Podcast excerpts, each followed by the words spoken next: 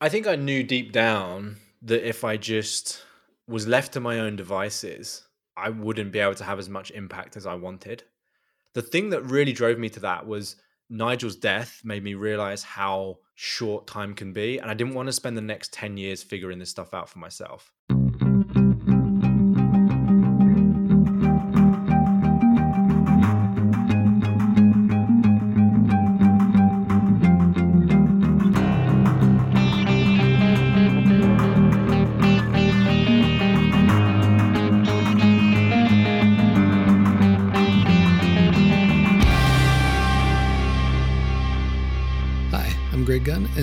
To the Futur Podcast. Today's guest is a creative business coach and someone who I think you are really going to enjoy listening to. Think of him like the British version of Chris Do. You'll see what I mean. In this episode, he and Chris talk about finding their sense of purpose in life and how everyone's story has inherent value, even if you don't see it just yet. They discuss strategies about how to become a better listener and why doing so is critical to the success of your business and client relationships. And this isn't just for the creative community. The ideas and mindset these two kindred spirits share are applicable to everyone. So put on your best listening ears and please enjoy our conversation with Matt Essam.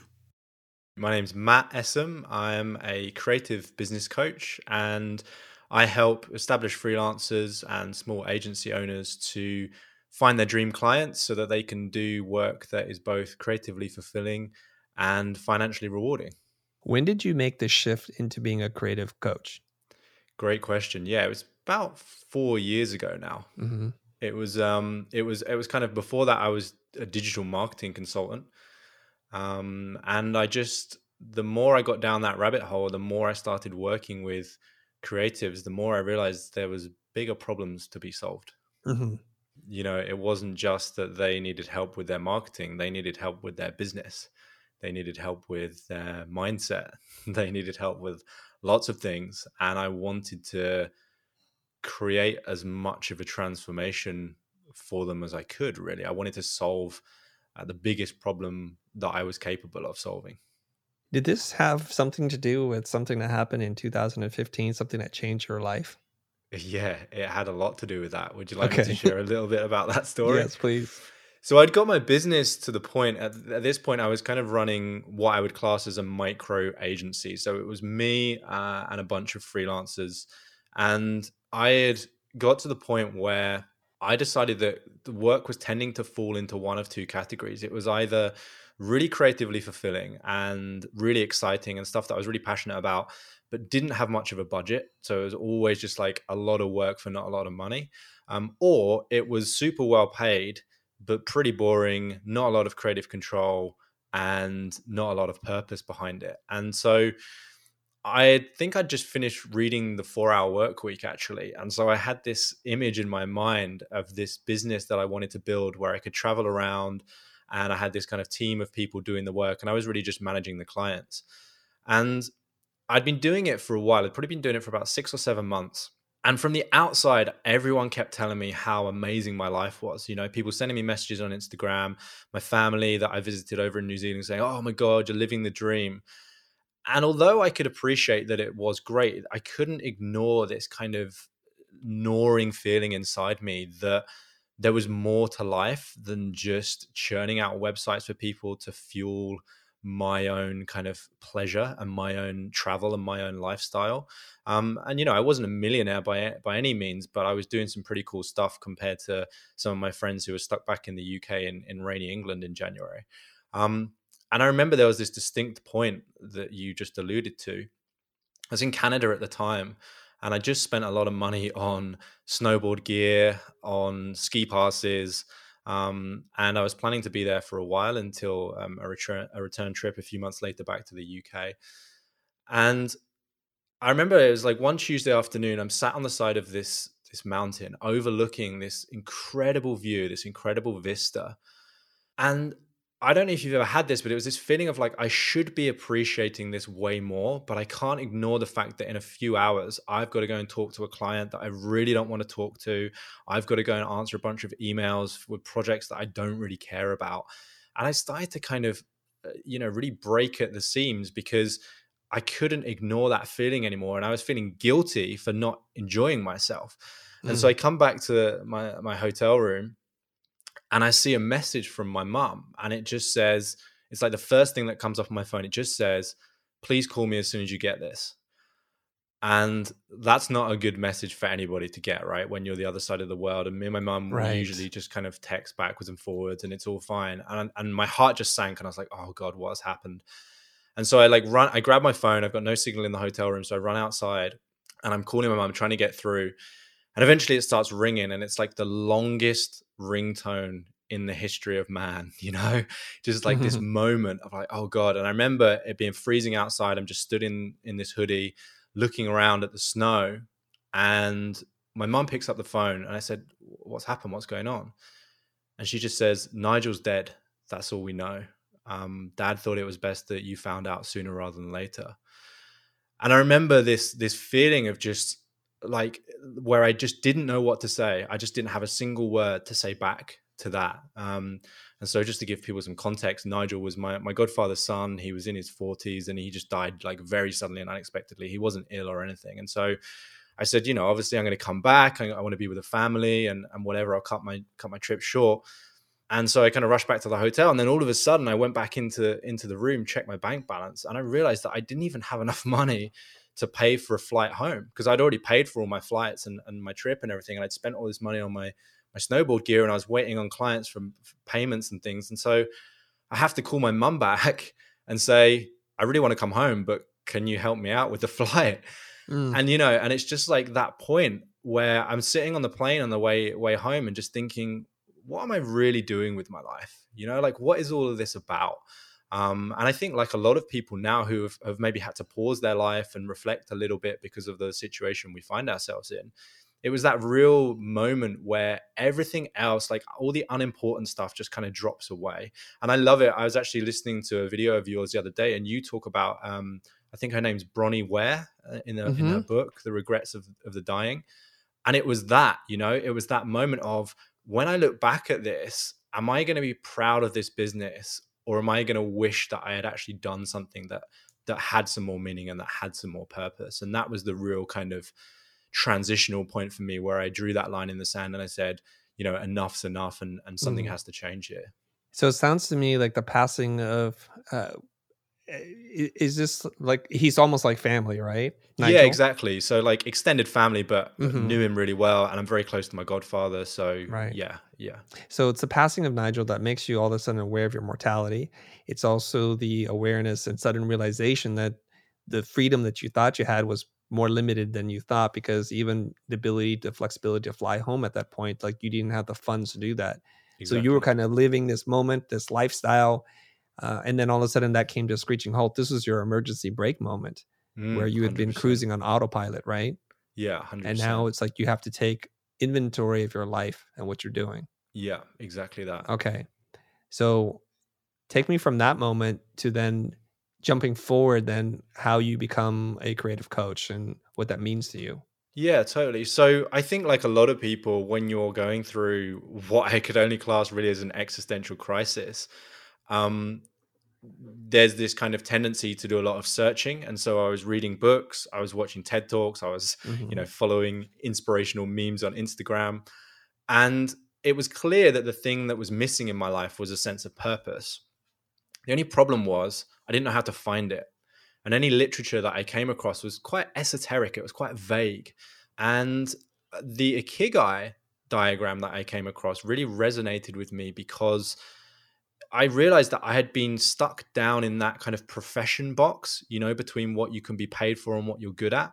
Despite mm-hmm. the fact that I'd been to school and university and ticked all the boxes that I thought I should tick, I still wasn't really doing the thing that that lit me up. I, I just kind of was had a job, um, and so I was like, right, I need to find what what this purpose is for me. Like, you know, what what is it that I'm gonna, what mark do I want to leave on the world? And I actually picked up this this book popped up in my Amazon recommendations because I'd read some other books by this author. Um, and the book was called Key Person of Influence by mm-hmm. Daniel Priestley. And to be honest with you, Chris, like when I first picked it up or first saw it, I was a little bit like, oh, I don't know if I want to read this because it kind of gave me the feeling of, you know, how to be an Instagram influencer. And, and I kind of thought this is just going to take me back vibes. to where, yeah, right. To take right. me back to where I was before. Um, but it had so many good reviews. And I thought, well, this is either like this guy's either really good at paying for reviews or actually there's something to this. And I realized I'd read some of his other books. So I thought, actually, you know, this guy's a genuine, genuine author. And honestly, I didn't put that book down for like two weeks. I think I read it two or three times. Mm. And there were loads of things that resonated with me in the book. But the one thing that really resonated with me was this concept that Daniel talks about that we're all standing on a mountain of value, but we're so close to that mountain, like we're scaling the rock face, that we can't see it. We can't see how big it is. Um, and actually, all of the things that have happened to you in your life they're all kind of pointing you in a direction already. So instead of looking for this purpose out there somewhere, look back at your life, look at the things that have happened to you in your life that make you who you are. And more importantly, who does that put you in a position to help? Like, who are you in a unique position to help? What problem are you in a unique position to solve? Um, and I love you, you. You talked a little bit about this in your recent episode with Meg Lewis, I think, where she talks about this concept of bringing everything in her life together. Right. Um, and it was very much that moment. It was very much that moment of, wow, this is way more than just about building websites for people. You know, this is like, I've got so much other stuff in my life that maybe at the time didn't seem relevant to this, but actually, these lessons, these things could really help somebody. And so I decided that basically I needed to kind of step my game up a little bit and and and figure out how all this stuff tied together. And so that that journey continued. But but again from kind of the next point in the moment to to where i am today was when i realized that i i'd kind of mastered the art of creativity. Um, you know i'd got to a certain level in my creative career where i could build good looking websites. I could take great photos. Um, i'd reached a certain standard but i'd really neglected the business side of creativity um, and I know, you know, you, you, that's kind of essentially what the Futur is all about as well. Mm-hmm. Um, and and that's probably where we we have a lot of parallels. But I think for me at that time, it was really about looking at some of the people I admired. You know, whether it's from kind of Steve Jobs to Walt Disney, Andy Warhols, and digging into their biographies and their backgrounds and realizing that they weren't just great creative minds. These people were great business people right? They were business savvy. They thought about the business side of creativity. And I thought, well, you know, Daniel Priestley is the guy that kind of made me realize this. Who better person to try and kind of seek out and work with? And so I went on this journey of trying to find my, find mentors and, and find people that had mastered the business side of things. So entrepreneurs that had built multiple seven figure businesses, like what were they doing differently that I wasn't? Um, and I distinctly remember that moment where I decided to invest more time and money and energy than I ever have in my life, um, you know, working towards this goal.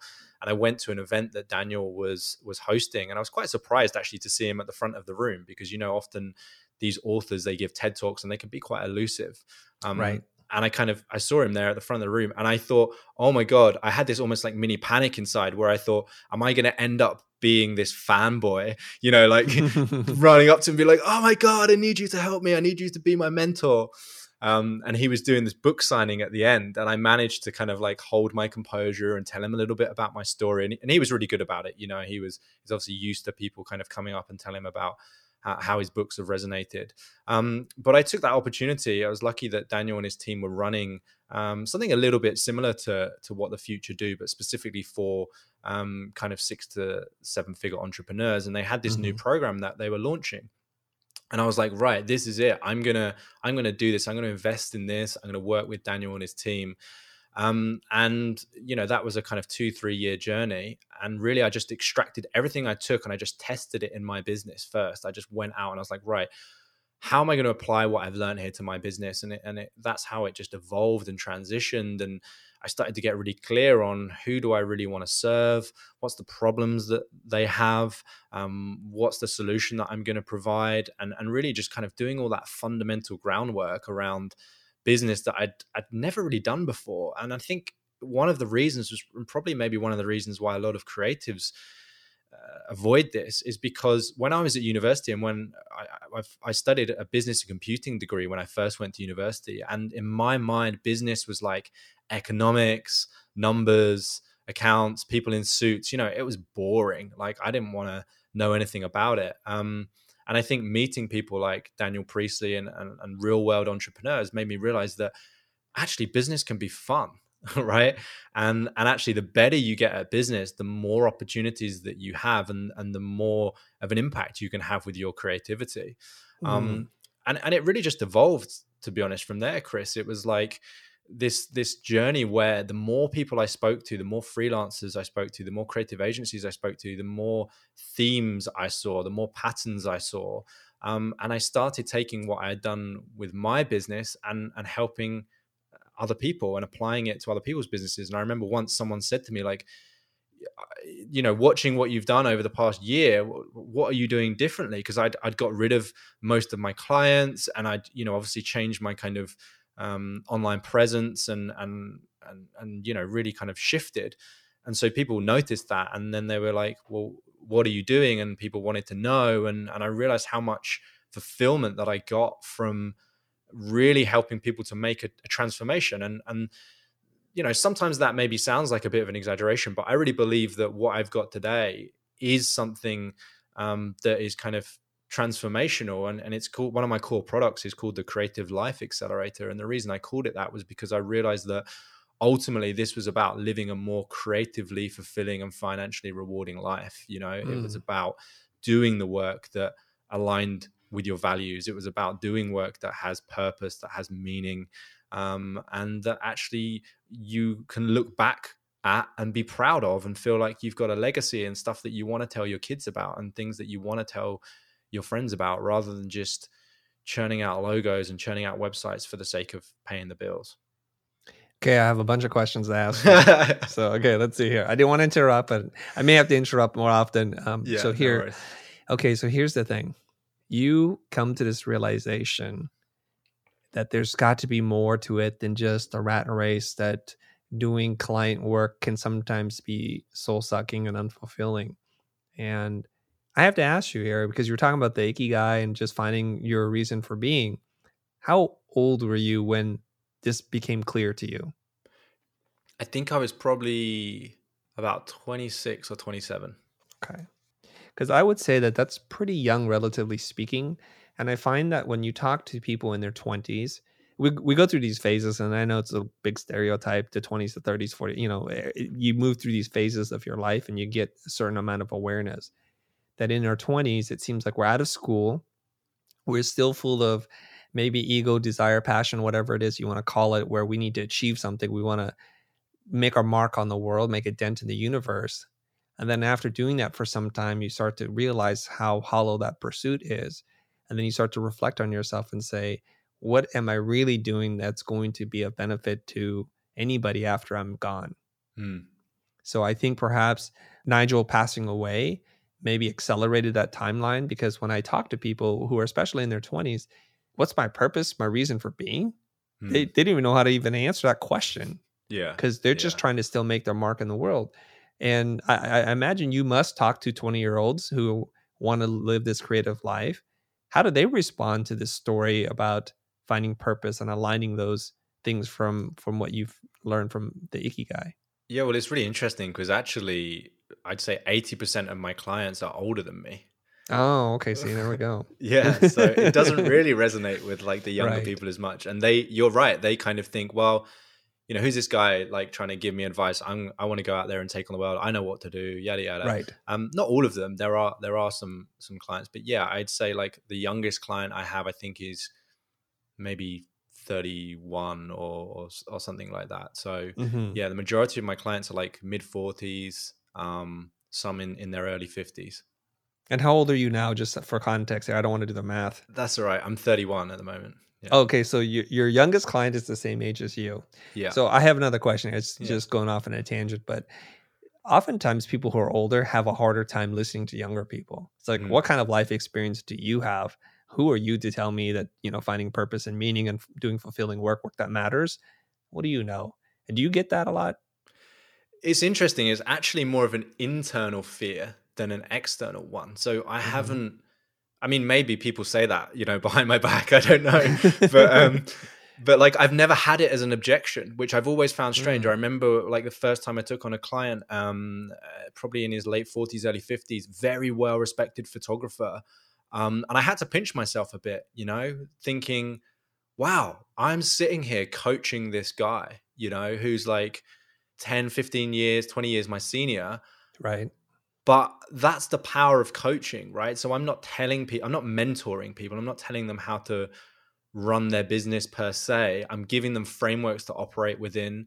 I'm challenging their thinking. I'm asking them better questions. I'm getting them to think about things that they've never thought about um, until this point. And and and I think you can do that at any age. And I think by being vulnerable and open and telling those kinds of stories, um, and kind of putting my hands up and saying, "Hey, look, I'm not the expert, but what I can say with my hand on my heart is that I love every single one of my clients and I genuinely would hang out with them whether they are my clients or not and I get well paid for what I do and I feel like this sense of purpose like like I want to come on podcasts and I want to write a book and I want to get my message out there and and it's not always been like that. I know what it's like not to have that feeling and it can just feel a bit monotonous. So, you know, I'm not professing to have all of the answers, but what I can say is that I do have those things and this is how I found it. So, you know, if you're willing to come on this journey with me, then this is what it would look like. Mm-hmm. Well, uh, while we, you were talking about this idea of standing on the mountain and not a mountain of value and you can't see it, uh, I, I wrote a note down here from the book. It's like you, you, say in the book, it, it's not so much about what we want, but we should be asking what can we give, mm. and trying to figure out like who you are. That you say that you're like um, the ice the proverbial iceberg and your skills your qualifications your portfolio those things that's the tip of the iceberg and so many creative people define themselves that way mm. so what's the rest of the iceberg that we're not seeing like who do you who who are we if we're not those three things yeah i mean it's a great question right um let's try not to get too philosophical in here because if we go down the route of who are we, we might end up speaking for the next yes, five right. hours. But I know what you mean by the question. And I, I think we are a combination of our experiences, right? And the mm-hmm. narratives mm-hmm. that we create around those experiences. And so for me as an example i realized i had all these experiences in my life. So as an as a really quick example i don't tell this story very often but when i was 18 i got diagnosed with a heart condition. It was like an arrhythmia um, and i didn't really know what it was and it was a really quick thing where they were like look we can fix this. This is how we fix it and it was over kind of before i i knew it right? But then in hindsight when i look back i started to get anxious about it because actually it was it could have potentially been quite dangerous. And what ended up happening was I ended up almost getting like a bit of PTSD. Um, and I, I, I developed this real kind of like background health anxiety and I started to have panic attacks and, and things like that. And it was it was probably a year and a half of my life that I looked at as a really dark time. Um, because I, I'm quite an extroverted person. I got to the point where I couldn't even really leave the house because I was just constantly wow. on edge and felt like I was going to drop dead of a heart attack like any second. Um, and I had to go through a lot in that period of learning how to deal with that stuff. And I learned things about cognitive behavioral therapy, neurolinguistic programming, how the mind worked. And I brought myself out of that. And now I never even considered that to be a part of what I would do professionally. It was just something that happened in my life that wasn't a great time. I'd rather put it behind me. It gave me some great skills. But then when I was working with Daniel and other mentors, I realized I had a vast amount of knowledge about psychology and how the mind worked and how those things could be really, really beneficial to people that were struggling with even basic things like self confidence. So that's like an example from my life of something that was underneath the iceberg that I hadn't found a way to relate to my business. But to give you an example of, of one of my clients, like a really basic example, I've got a client called Scott, and he's always been into the outdoors and adventure. And from my perspective, it was really clear that he should niche down and, and, work in the kind of outdoor and adventure world. But for him, he didn't see it because he, he couldn't see how those worlds were kind of related. And so I got Scott to go back through his life and think about some of the experiences that he had had, some of the climbs that he'd been on, some of the adventures he had been on, and draw the lessons from that. Like if he was going to teach someone something about that, like what lesson would he draw out of that? And when we collected those things together, I asked him, like, who are the sort of people that those would be valuable for? And he came up with a list of people. And strangely enough, they were all some way related to the outdoor and adventure industry, right? So all of a sudden, Scott started to realize that he was more than just a graphic designer. He was a creative problem solver. And the people that he was best to help and best to solve those problems for were people like him who had similar experiences but didn't have other skills that he had and other experiences because that story your story is the only thing that really is unique to you. Like people can copy your skills people can copy your portfolio and work with similar brands but no one can copy your story and the life that you've lived and the people you know in your network. That's that's all the stuff that's kind of under the iceberg. Mm. okay so I, i'm i feel like i'm just are you you're british? I am yeah Okay, I feel like I'm just talking to the British version of myself here. okay. I tell people it's like, you know, the work is a byproduct of who you are, and yeah. if you sell yourself just strictly on your work, you're going to be one of a million. Yeah, exactly. And you're just going to be mixed in there versus just one of a kind.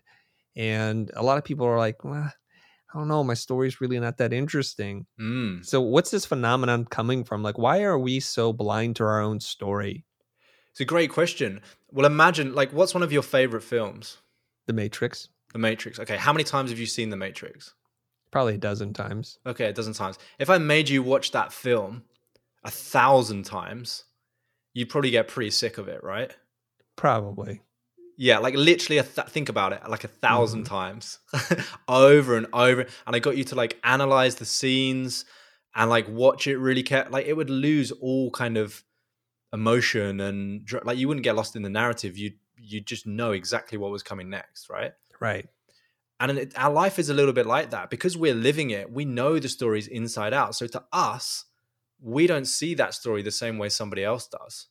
So when people say to me like oh my god that's a fascinating story well it doesn't seem that fascinating to me. And i have to actively go there again to remind myself of that story and how i felt in the time because i'm watching it all the time right? It's, it reminds me when I did A, A level media studies, one of the things that we had to do is we had to take a scene in a film and we had to analyze it. We had to look at like the characters and the mise en scène and all of that stuff.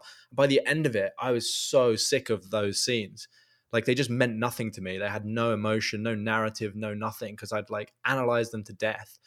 And so our life is like that. We're viewing it through the lens of somebody that's seen it a thousand times, so that when we tell it, we just think, "Oh, well, it's that's that thing that happened." You know, it's no big a deal. But from somebody else's perspective, that's the first time they've heard that story. Does that make sense? It makes total sense, and I really like the analogy that you're making. That you've lived in your story all your life, so you've seen it way more than ten thousand times. Yeah, and so you become numb to it. It just becomes unspecial yeah, and, and also I think you know that. Sorry to interrupt, but I think there's mm. like this this whole thing of like unless you have a rags to riches story, then it's not worth telling. You know, like I, I can't remember the guy's name, but there's something recently that, that came out with a guy that had been incarcerated for 37 years, um, and he went on um, America's Got Talent. And you know, it's a real sub story. And it's like, well, unless you're that guy, unless you've been in prison for 37 years of your life and wrongly convicted for a murder that you didn't do, there is no point in you telling your story because it's going to be boring. Right. you know, and there's this whole yes. narrative. It's like, how can we get more intense and more crazy? But it doesn't need to be like that. You know, it, it doesn't mm. need to be a rags to riches story for it to be valuable to someone, right? Someone is going to connect with that story. Someone who's experienced what you've experienced. Someone who's going through what you went through, but doesn't have the answers, but doesn't have the strategy right now. Like they're the people that you need to tell the story to. Right. So this reminds me of a couple ideas, and just to cement it, and then I, I think then I want to ask you a different question. But it's uh, this expression: uh, you can't read the label when you're inside the jar, and yeah. your your life seems pretty unremarkable, unspecial because it's just how you think everything is. Mm. Like if you if you come from an abusive family, you just think that all families must be that way. If you if you are come from a family that are chain smokers, you think everybody must smoke. That's just normal and Chris Voss talks about this in his book, Never Split the Difference. He says the number one mistake that you can make in negotiations is to assume the other person has the same set of values and beliefs that you have, and they're totally different. Yeah. Okay, so now we say, like, let's accept the fact that we all have relatively interesting stories that make us this uh, or part of this rich tapestry of who we are beyond our work how do we how do we find this what what do we have to tell somebody else our story and see how they react to it or what how do guide me through that process a little bit will you? Just yeah totally. level. so well one of the things that i do with my clients is actually something called the river of life and i actually get them to start at their kind of earliest memory or the place where they feel their story starts. And I, I get them to imagine it's like a winding river and I and I just get them to plot all of the points on that river that they can remember the highs, the lows, the good things, the bad things, the things in their life that were significant. And it's almost just like at this point, we're getting all of the Lego pieces out on the table. We're just throwing it out there, right? Mm-hmm. And then once they've done that, I ask them to go through and I ask them to pick like five to seven defining moments, moments in your life where you felt like something fundamentally changed or you had a realization or you met someone and just pick those moments out and then then we kind of experiment with those right? And we think well what what could be the lessons that we could take from those moments? Like what was the thing that you learned? What was the takeaway? If you had to teach that to your kids or if you had to you know write a book that you were going to leave to the world what would be that thing um, and then, yeah, like the best experiment is to go out and tell it to people and see kind of what reaction you get from it. Time for a quick break, but we'll be right back with Matt Essam.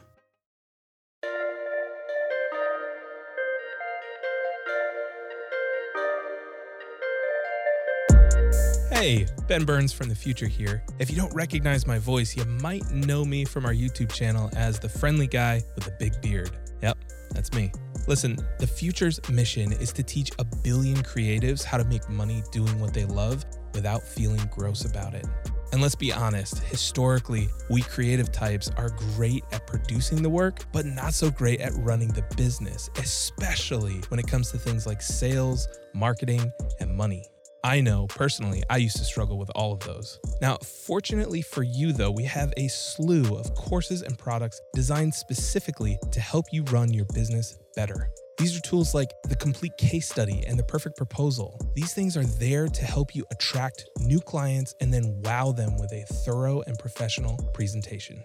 Now, you can go even deeper with one of our business courses like project management, how to find clients, and the intensive business bootcamp.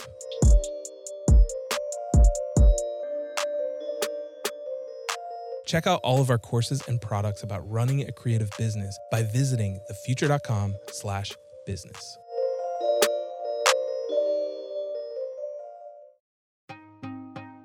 Welcome back to our conversation with Matt Essam.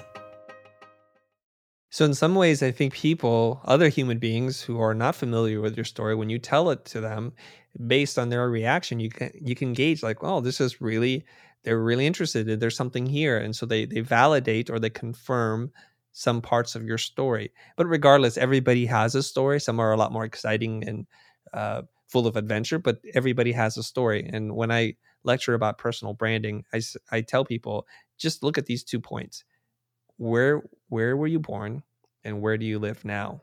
Those are just two anchor points of a story already.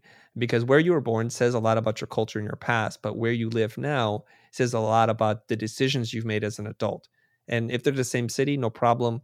Maybe you're a really consistent person. You've set your roots in the community. But if you are living very far away from where you were born, that says something about you as well. So those are some clues. Mm, okay. I love that. Here's here's the thing. I, you sent me the book. I scanned most of the book. The book is called Create and Prosper How to Find Your Dream Clients and Build a Freelance Business You Love. All right.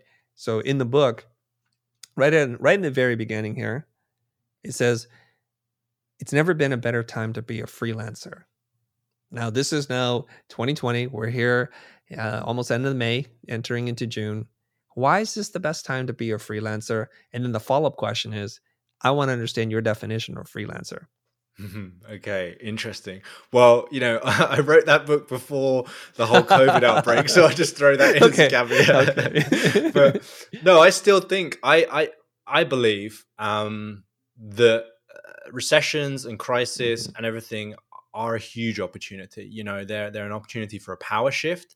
Um, in terms of the way that wealth and power is distributed, but they're an opportunity to help and to serve. And so the reason I wrote that is because if you were born um, well, if you're born a hundred and so years ago, you'd be fighting a war.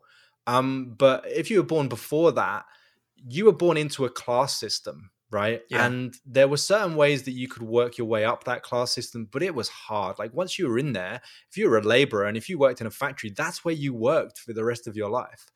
And and really, although there was opportunity compared to today, there was no opportunity, right? And Right. and right now, you can be a freelancer with a laptop in anywhere in the world. That's all you need. You you can save up. I didn't even know. Like you probably don't even have to buy a laptop. You could probably do it with like one of the new swanky iPads or something. You probably spend maybe Mhm. 500 bucks, a thousand bucks, and you've got a mobile business. You've got a global business that you can run from anywhere in the world. Like never ever before has that been possible. So really it's the technology and the opportunity is, is why I say now is is the best time to be a freelancer. And it's a great question about the definition. And what's interesting and what's crazy is I've never really thought about that in too much detail. But I think there's a mm-hmm. definitely a distinction to be made. When I talk about freelancing, I'm not talking about contractors, right? So I get a lot of people Right. sending me messages through my websites and inquiring to be on my courses and they just go from one agency to another agency and they call themselves freelancers but really they're just job hopping. You know they sit in an office and and they have a job and they they do the work. For me freelancing is about running a business um having your own clients and um having the freedom to work when and where you want in a, in in the most basic definition i think. Hmm Yeah, so this is the reason why. I mean, uh, if you uh, fans of the show will know why I asked this question, and just for context, in case uh, you're new, first of all, welcome to the podcast, everybody. yeah no i've listened to a few episodes I'm- yeah. yeah. So that the thing about freelance is that um, it's a term that is often used interchangeably with independent business owner. Mm. And this is where a lot of the confusion comes in. I, I get into heated debates with uh, people who work for me about this term and freelance. For my conversation with Jonathan Stark, he's like freelance, lance, a lancer is a hired mercenary. Mm. And and and I think when I talked to Brian Collins, he says the original usage of freelance was in Beowulf.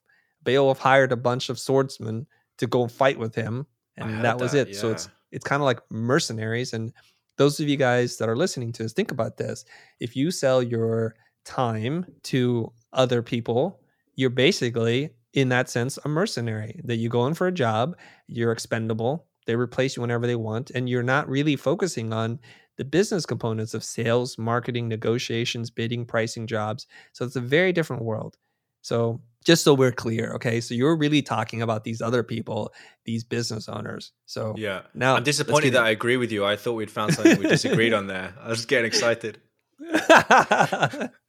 okay, okay. So the other part to this is like finding your dream clients. We all want dream clients. So in the book, you you talk about a couple of points like what makes a client a dream client. Well, I actually look at four things. I look at four, Okay, four separate things. Mm-hmm. aspects. Um, the first one is is I've got to be passionate about spending time with them and, and working with them. Like Mhm. I've got to want to hang out with them as much as I would want to hang out with a friend or a family member. And for some reason, when it comes to business, we just a lot of us just drop that criteria, and we let and we work with people that you know treat us like crap or like don't pay on time, and, and all of our standards go out the window. So for me, the first and I was guilty of that for sure. So me, the first thing is like would actually love working with this person, kind of even if they weren't paying me. Um, the second thing is, can I solve a significant problem for them? So, is there something that I'm going to do which is really going to create uh, a significant? I use the word transformation lightly because you know your your, your services don't have to be life changing, but like, is it gonna is it gonna solve a tangible problem rather than just giving Right. some them something that they said they wanted, like a logo or a website? Like, is it actually going to help them? Um, the the third thing is, can they afford me? Right. So, do they have the money to actually pay me um, what I believe that I want to be paid?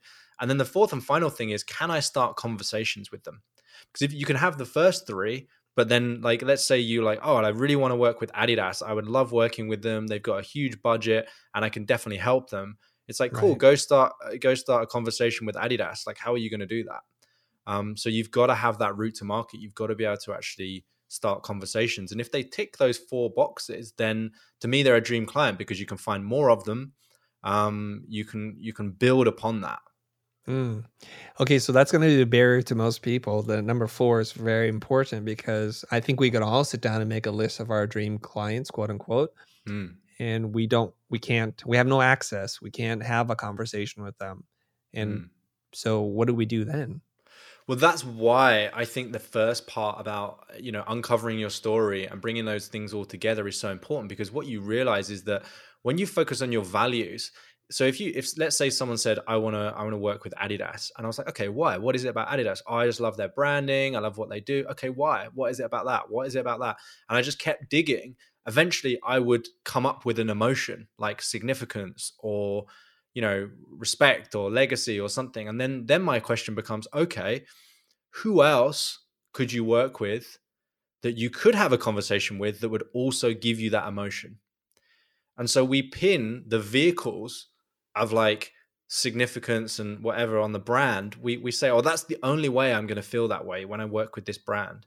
But actually there are loads of ways to get that emotion met if that makes Mhm. sense. So i think it's the, the the point is finding the people that that meet those criteria is about looking at your story. So for scott you know he might have an ambition to work with north face as an example which is like a big climbing brand Right. but right now he doesn't he doesn't it's not like he's only going to be happy when he works with north face he's already working with people who have similar attributes to north face just the north face is just like a, another rung up the ladder but it doesn't mean that he can only be happy and fulfilled and have creative work that pays him well until he works with north face so I get people to start conversations within their existing network. And the reason it's so important to look at all of the stuff under the iceberg and all of the things that are happening already in your life that maybe you're dismissing is because those people probably already exist there. So for Scott, he realized that he already knew a bunch of those people with the climbing wall that he went to. So he just started conversations at the climbing wall and that spread. And then that spread to other companies and, and it built from there. Does that make sense? Rather than kind of saying, oh, I want to work with North Face, so I'm going to spend all my time trying to figure out how to pitch North Face. And then if I don't get them, then this business doesn't work. Yeah. Okay. I, I want to jump over to something else here uh, in terms of sales. Okay. Because I, I, I like the analogies that you've developed in the book, and you talk about these two islands. Can you explain that concept? Yeah. So the two islands are, I just call them Island A and Island B. Very original. Um, and Island A is where the client is now, and Island B is where the client wants to get to. And essentially, whatever is in the way of those two islands is are their challenges, the things that are stopping them getting there. And most people don't spend enough time um, mapping those that kind of scenario out. So they don't spend enough time really getting a good idea of what Island A looks like. Like where are they now? What are they doing with their marketing? What what how much do they currently spend on this problem? Like they don't get an idea of exactly what that looks like. And then the the biggest mistake is they don't spend enough time digging down past the things that the client presents as island B. So like, oh, here, here's my island, and this is where I want to get to. And usually that takes the form of like a website or a logo or whatever. But the the kind of analogy I use in the book is like you've got to dig down past that, like you're digging for the gold, and the gold is actually getting them to really think about why they want that stuff. So island B is like the goal behind the goal. Like what is it that they really, really want? The goal behind the goal. So perhaps they say to you, I want to get to that island, and it's actually the wrong island. Yeah, or it's maybe like they just describe it like, oh yeah, you know, it's an island, it's got some beaches and some coconuts, and you know, like that's where I want to go. Like, okay, cool. Well, why? Like, what else has it got on it? Like, is there a waterfall? Like, why? Why is a Mhm. beach and coconuts important? Oh, you know, I like relaxing. Oh, okay. So you want a beach that you can relax on. So is it important that like there would be a section of the beach where there would be no wind and there would just be sun? Oh, yeah, actually, that would be important. Like, do you see what I mean? So you're actually getting them to go there and think about why? Why do you want that? hmm hmm So once you realize uh, why they want it, what what are you supposed to do? yeah, great question. Um, well, the first thing you've got to ask is like, how confident do you feel about getting them there? You know, like what in an ideal world, if you only got paid after you got them there, what would need to happen? What would Ooh, need this is be? accountability now. Yeah, totally. Yeah, there's there's an element of accountability, but there's also Mhm. let's say there's an element of like you know between island A and island B is this big river, like and and you've got to help them navigate that, and so they might want to take a boat over, but what they don't know is that there are these really strong currents that are going to take them downstream. And so you've got to ask yourself, like, if I'm safely going to take that person from A to B, rather than just kind of building a boat for them and letting them go on their way, because that's what they've asked for, like you've got to take responsibility and be the guide and be the person that says, well, hold, hold on, like I'm in this world. I know that there are really dangerous currents in here. So actually, like we can't build a boat. We have to build a bridge to get here. And in order to build the bridge, I've got to bring in Jeffrey, who's the bridge expert. And, you know, I've got to collaborate with this person. And if we're really going to get you there, then this is what it's going to take. And so my whole philosophy is either I get them all the way to island B or I don't work with them. And and that that kind of principle when I first decided on it was really scary. Um, yeah. Because you're like turning away business basically of people that just want the boat. Um, but the people that want the boat are going to end up somewhere downstream capsized, and eventually that's going to come back to bite you in the ass. right. Right. And I, I'm I'm glad you're saying this because I think a lot of creative people who have very finite skill sets who have yet to learn to collaborate and hire other people to help them they tend to search for islands only they know how to get to. Mm. So no matter what the client says, it's well, no, you re- really don't want to go to that island. You really want to go to this island, and I'll tell you why. Yeah. And so when when you introduce this idea that actually you want to solve a big problem that's valuable that can improve their business in measurable ways, that they instinctively fear that because uh, they know that it's not part of their wheelhouse. So how do you help people overcome this fear? Yeah, totally. And it's really valid. Uh, it's a really valid point, Chris. There are two ways, two responses that I take to that. I think the first one is that it's an option. And what I mean by that is the, the size of the problem is always going to be related to how much money you can charge. So I'm not saying like you always have to solve the biggest problem and like take on the world's problems. I'm just saying that like if you want to earn more money, you've got to solve a bigger problem, right? So it, yeah. it's optional. Um, and in terms of the like the kind of fear side of things, I think it's about helping people to realize that they're already the experts. You know, they're already if you do the first bit right, if you uncover your story and you find the right niche or niche as you guys call it in the states, mm-hmm. um, then you're already the expert. So I give you a really tangible example. I've got a, a client um, called Rachel, um, and I love sharing the story because she's she was quite introverted and she used to hate sales and she used to just hate those conversations.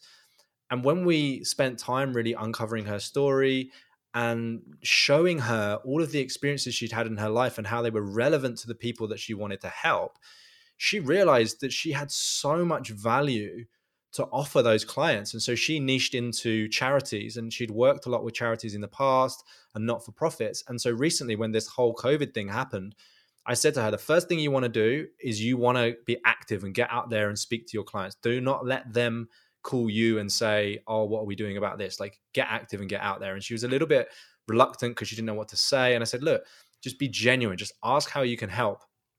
And she ended up having like two or three conversations with charities where she uncovered these kind of unmet needs uh, and she just shared her experience about working in the not-for-profit and charity sector and she pulled people in her network together so she knew people that were manufacturing ppe gear and she just used all of the resources that she already had to solve that problem and so she switched herself in the client's mind from just this creative designer to this creative problem solver and off the back of that she won you know several big projects that she ended up getting paid up front before she'd even done any work because they were like right we'll just give you this budget it kind of needs to be spent we'll give it to you and and like we'll work the rest out later kind of thing mm. um and and so she had all of the resources that she needed um rather than kind of this thinking and, and i think you know the collaboration and the collectives and and bringing people on is definitely an option and it's things that people should explore but if they're not ready for that then look at what value you already have beyond your skills. So go go into the iceberg. Who do you know in your network? Who like you know just dig and ask the right questions and figure out how would you solve this problem and i think it's just a question of people underestimating their own ability their own problem solving ability and their own creativity mm-hmm, mm-hmm.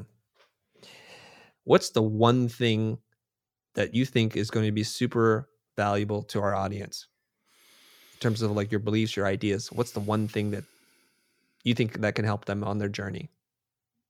The one thing is to get clear on your values and what you really want early on.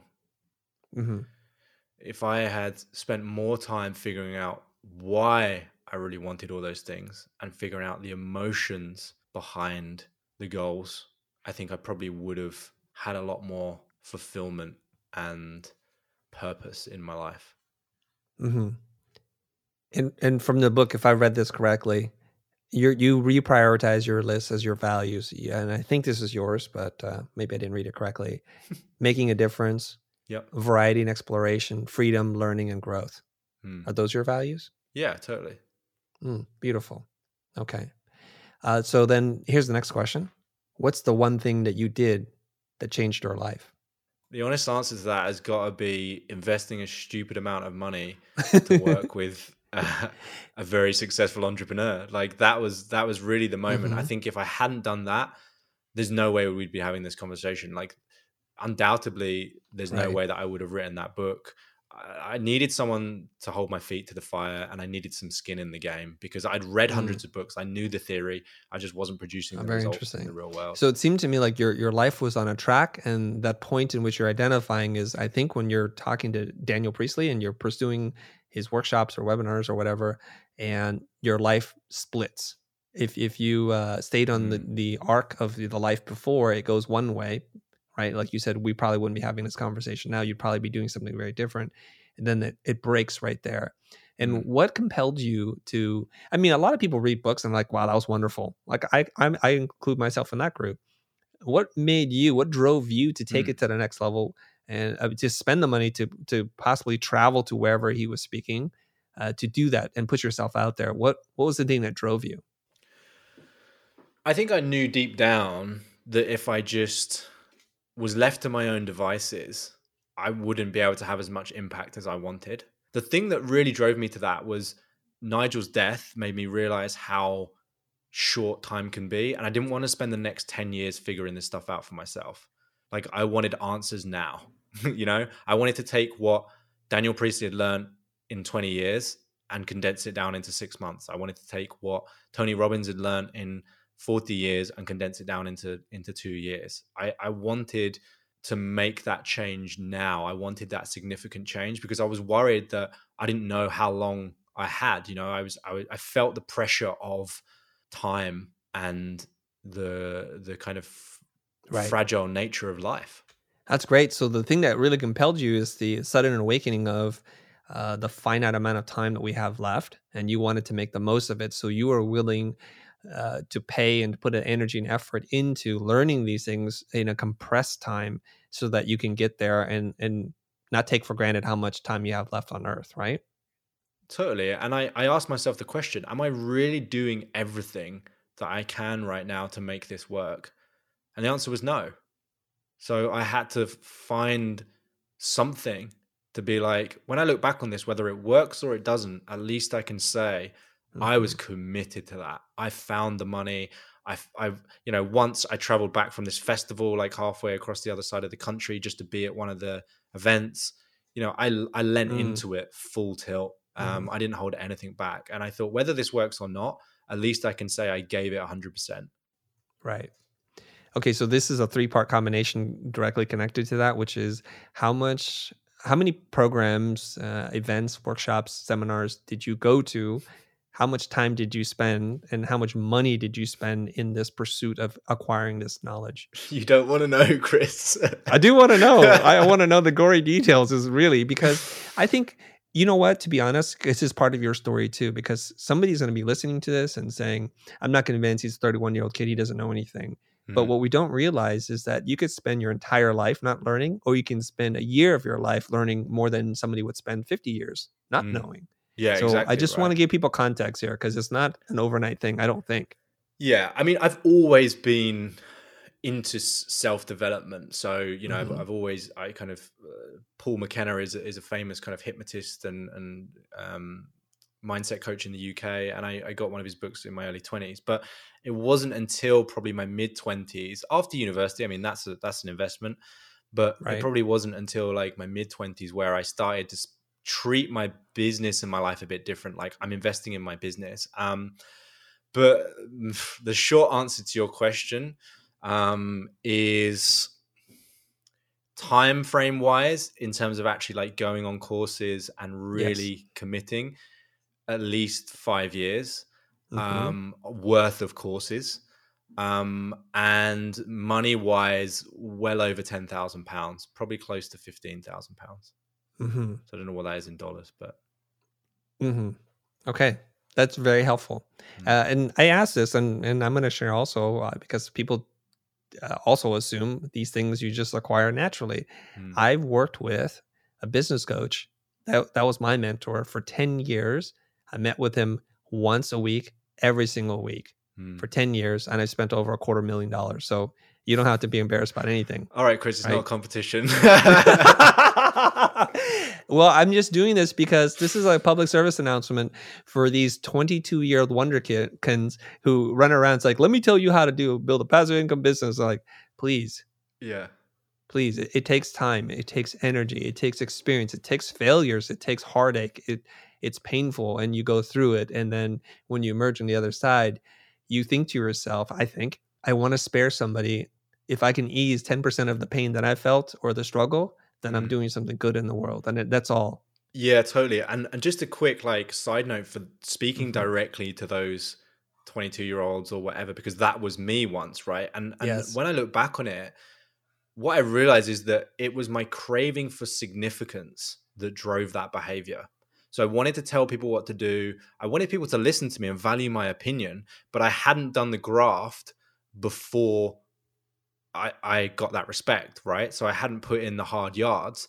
And so I wanted that respect now. I didn't want to wait 10 years to get that respect. And when I look back on that, the thing I would change is, in, and, and I'd change this now, is instead of trying to tell people what to do to get respect, actually flip that round and get really good at listening, right? Get really, really good at listening. And I don't just mean like, saying you're listening, I mean actively listening and asking the right questions because that will, when you respect somebody else and you respect their time and you actively listen, that is when you will gain respect back from them. Mm. Okay, here's my last one thing question. You ready? Mm-hmm. All right. Somebody's listening to this right now man, woman, young, old, and they're on the edge they're not ready to take the full step and like buy into what it is you're saying because they just met you for the first time. Mm. So let's talk to them. This is like the, the last message you're going to send to them before we're gone here. So it's like, what's the one thing those people need to know or to remember from this conversation? Uh, when you said that, I, I had my good friend Chris in my mind because whenever I write something and I think about the cynic, I think about him. Um, and mm-hmm. he's recently, I've recently kind of broken broken the back on on that and he's actually just spent quite a bit of money to work with the coach. Um, and it's a beautiful journey to witness but he was that side of that fence. And i think the thing that i kept saying to him was like where is this belief or where is this behavior coming from where you feel you have to do everything yourself? Like what's driving that? What's the belief that's that's really fueling that thought that you can't get help and in some way that's a negative thing or you know in some way buying into these ideas is going to lead to something really bad and yeah. just examine that and just figure out like is that really you or is that like your parents or society or like when in your life did you get taught that asking for help or not being able to achieve something on your own was like such a negative thing mm. I think uh, I, I, know that's like a rhetorical question, but I'm going to try to yeah, go for it. I think culturally, societally, uh, it's a sign of weakness to ask for help, especially for men of certain cultures. Mm. It's very difficult to ask for help. Yeah, it's like you kind of have to almost be at your the end of the rope before you reach out and ask for help. And so I, I think there's that thing that I'm weak. I'm not mm. as good. I'm not capable of, and it's anything but that. I think people who are strong, who who have a good sense of self know what they don't know and know when they need help and don't sit there and try and figure it out. The classic scenario is uh, the, the, scene where a man and his wife are lost and driving and he will not pull over for directions. Yeah, totally right. He just will not because he's going to figure it out because he has to admit I do not know and not knowing is sometimes more horrible than just being lost. A hundred percent. Or have you ever heard that story that Tony Robbins always tells about when he was younger and, and someone kind of came to give his uh, dad some groceries because their family like could barely afford to eat and mm-hmm. like his dad wouldn't take the groceries out of pride and he felt like it was charity and yada yada. And yes. It's like, you know, in England we've got a saying which is cutting off your nose to spite your face. Yes. Um, uh, and it's like that's exactly what that is. And it's pride, it's this sense that if I accept this in some way, I'm, I'm less of a person. Mm-hmm. Okay, so I've been talking to Matthew Essam, and he wrote the book Create and Prosper How to Find Your Dream Clients and Build a Freelance Business You Love. I hope you guys enjoyed this conversation. Matthew, how do people find out more about you or get in touch with you? Sure. So you can just head over to Matt with two T's, Essam, E dot co UK. Um, and I'd also love to offer your listeners a free copy of my book. So I think uh, Greg will sort that out with a with a link that you guys that you can post um, with this. Um, but yeah, if you head over to my website, then you can download some free resources and some other cool stuff. Fantastic. We'll include that in the show notes. And I just want to say, uh, I, it was a pleasure talking to you. I had a, uh, I read the book and I felt like mm, I felt so many ideas connected to my own beliefs. And so, if you guys are fans of the channel, I'm going to highly recommend that you read this book. Again, it's called Create and Prosper. I'm talking to Matthew Essam. Thank you very much. It was a pleasure. No worries. Absolute pleasure, Chris. Thanks for having me on. My name is Matthew Essam, and you are listening to The Futur.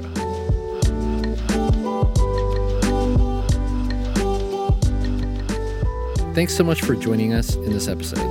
If you're new to The Futur and want to know more about our educational mission, visit thefutur.com. You'll find more podcast episodes, hundreds of YouTube videos, and a growing collection of online courses and products covering design and business.